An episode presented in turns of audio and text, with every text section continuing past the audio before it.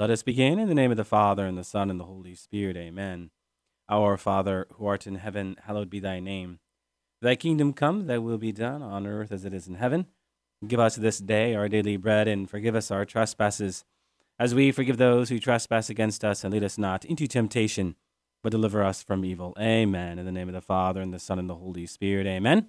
Well, welcome to another edition of Seeds of Truth. This is your host, Joel Kraft, coming to you from KKXX Studios, Chico Life Radio, 103.9 FM and AM 930. It is great to be with you one last Friday uh, evening, huh? In my last musing with you, I wish to reflect upon what our current situation, the coronavirus, can teach us about the long game. And, and here, my friends, I am not talking about coming up with ways necessarily in how to save money, but simply thoughts on how on what we ought to be thinking about for the long game of heaven and our judgment, huh? At the very least, many of us, if not all of us, have been made to ask the question what makes me tick? Uh, what gets me going in the morning? Why do I do what I do? Uh, there's an old Latin adage, modus operandi, meaning method of operation. While today it has many applications, uh, criminal investigations being one of them, one of its initial applications had a much richer, deeper spiritual context. It was a phrase often employed to challenge Christians in how they were living out their baptismal vocation to love God and neighbor. In the spirit of this challenge, my friends, you might hear the aforementioned questions uh, What makes you tick? What motivates you to get up in the morning? Or why do you do what you do? In other words, what is your modus operandi?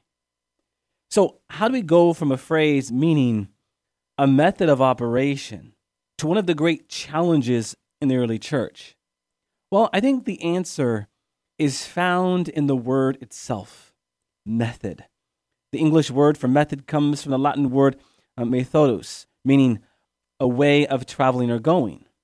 Interestingly, the first Christians were called what? But followers of the way. Go to Acts chapter 9, verse 2, chapter 18, verse 26, 19, verse 9, and, and many other verses. The first Christians were called followers of the way, way, capital W.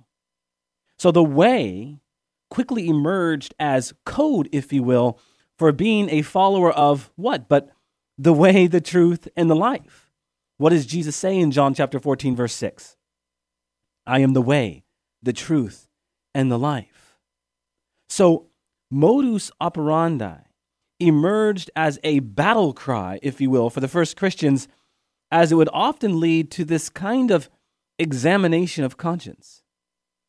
To respond to one of the aforementioned questions, what makes you tick, etc., etc., is to honestly reflect into what motivates you to do what you do.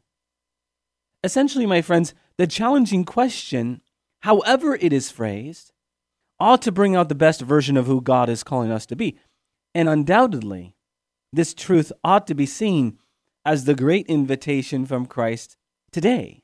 Jesus says to us in our quarantine state, Let me be your one great motivation. In light of this truth, we ought to be asking, I think, new questions. Remember, new questions always lead to new answers, which always lead to new vistas and new avenues to walk down, huh? So, what are those questions? Do I get up in the morning for strictly selfish gain, ignoring selfless acts? Do I seek places of honor and prestige, neglecting the simple folks I meet in everyday life? These kind of questions, my friends, and many others, are necessary to the extent they encourage us to act against our selfish motivations. So, where do we start in overcoming our self centered ways? My dear friends, it starts with that one thing. As I often like to point out, there is typically one thing we are too attached to. It is probably the first thing you go to in the morning, or maybe the last thing you spend time with before you go to bed. Whether it be a game you are playing, uh, I don't know, a, a team you are rooting for, or, or a sitcom you are watching, whatever that one thing is, what our Lord asks from us is to uproot it from our heart and plant something new and beautiful in place of it. These are the days where we should not waste time necessarily binge watching, but binge praying, binge examining, examining our conscience. So it is, we pray for the grace of God that our new modus operandi, what gets you up in the morning, brings glory to God. Brings glory to God.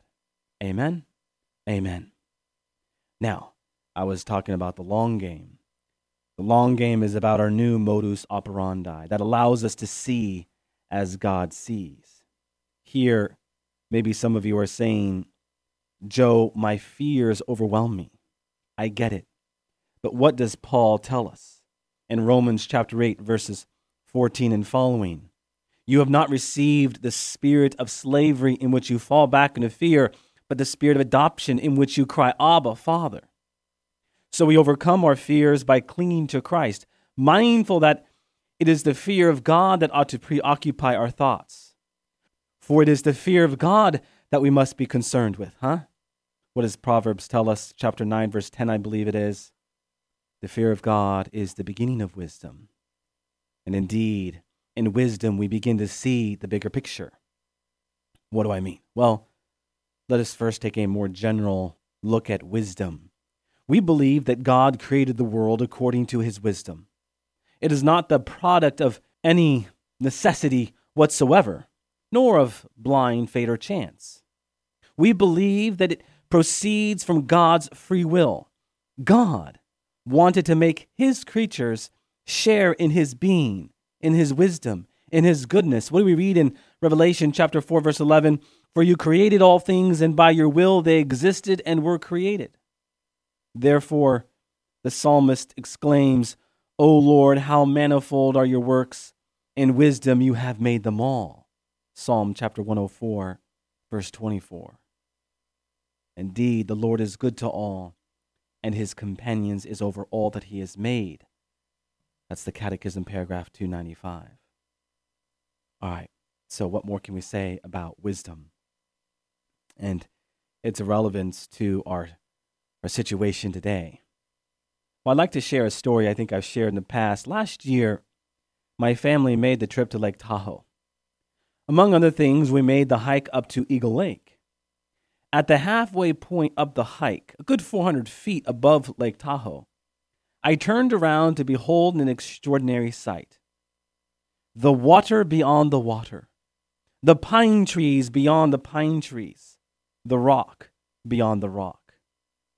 My eyes beheld the overwhelming beauty that is Lake Tahoe and all the interconnectedness of the pristine blue water, towering pine trees, and massive rock. It was then I sensed God inviting me to contemplate the deeper meaning of this encounter with God's creation. What does St. Thomas Aquinas say of wisdom? All wisdom begins with a vision from the hilltop. You see, in principle, once you have access to higher ground, you now have a broader vision that allows you to see one aspect of creation in light of the whole. Of your friends, in the spiritual life, wisdom is a taste, an inclination of how one thing belongs to the whole of something else. Consequently, the wise person gains insight into the way things ought to be understood, not as a concurrence of events that have no perceptible connection per se, but a, as a series of interlocking events that are bound by God's sovereign care. God, in his providential love, will use whatever it takes to bring about the greater good for our salvation, whether it be an unsuspecting encounter with another person, event in your life, sickness, or holiday trip, no one thing should ever be viewed as independent from God's larger plan. There was never a moment in the life of Christ where he looked at a situation and said, That's a coincidence. As Father God invites us to contemplate the meaning beyond the meaning, my friends, that we might discover his providential love in the many hills and valleys of our everyday life. Those hills and valleys that include encounters, events, sicknesses, holiday trips, and dare I say, my friends, viruses. As I look back on my time in Lake Tahoe, it was clear to me that God used creation, his first love letter to man to inspire within me, by his grace, a deeper sense of what St. Thomas Aquinas intended to mean when he said, All wisdom begins with the vision from the hilltop. And I, for one, am forever grateful for it. And hopefully, all the wiser. I'm sure we all have had our Eagle Lake experience. Maybe in its own way, this virus and how we have all slowed down to take in what is around us is that Eagle Lake experience. Something to think about. All right. All that being said, one closing point, one final point. My dear friends, all of us are always participating in something the watching of a television program, a conversation, so on and so forth. All of these may or may not have redemptive value. But what we do know is that our participation in God has the fullness of redemptive value. And maybe we might look at this time as an opportunity to renew how we might participate in God, right? Some of you might be asking yourself the question how is watching a television program, or for that matter, maybe a sporting event, a participation? Well, it's interesting. Over recent days and weeks, we've heard from all of the major sports stars, and all of them have said unanimously playing the game is all but impossible without the fans. You just can't do it. And these major sports figures, LeBron James, Tiger Woods, and others, have been made to explain themselves. What do you mean by that? And all of them have, have talked about this sense of energy they receive from those around them. what are they talking about? How the fans participate in the game. Hmm? Brothers and sisters in Christ, God is inviting each and every one of us into a personal relationship with Him. And that personal relationship is a participation, as 2 Peter 1 4 reminds us, a participation in His very likeness, in His very nature. As we participate in His love, what we will find on the other side is a renewed strength to live as we ought that always begins with counting us second. And shouldn't that be before us today? Amen. Amen. Let us close with a word of prayer. All glory be to the Father, and to the Son, and to the Holy Spirit, as it was in the beginning, is now, and ever shall be, world without end. Amen. And God bless you.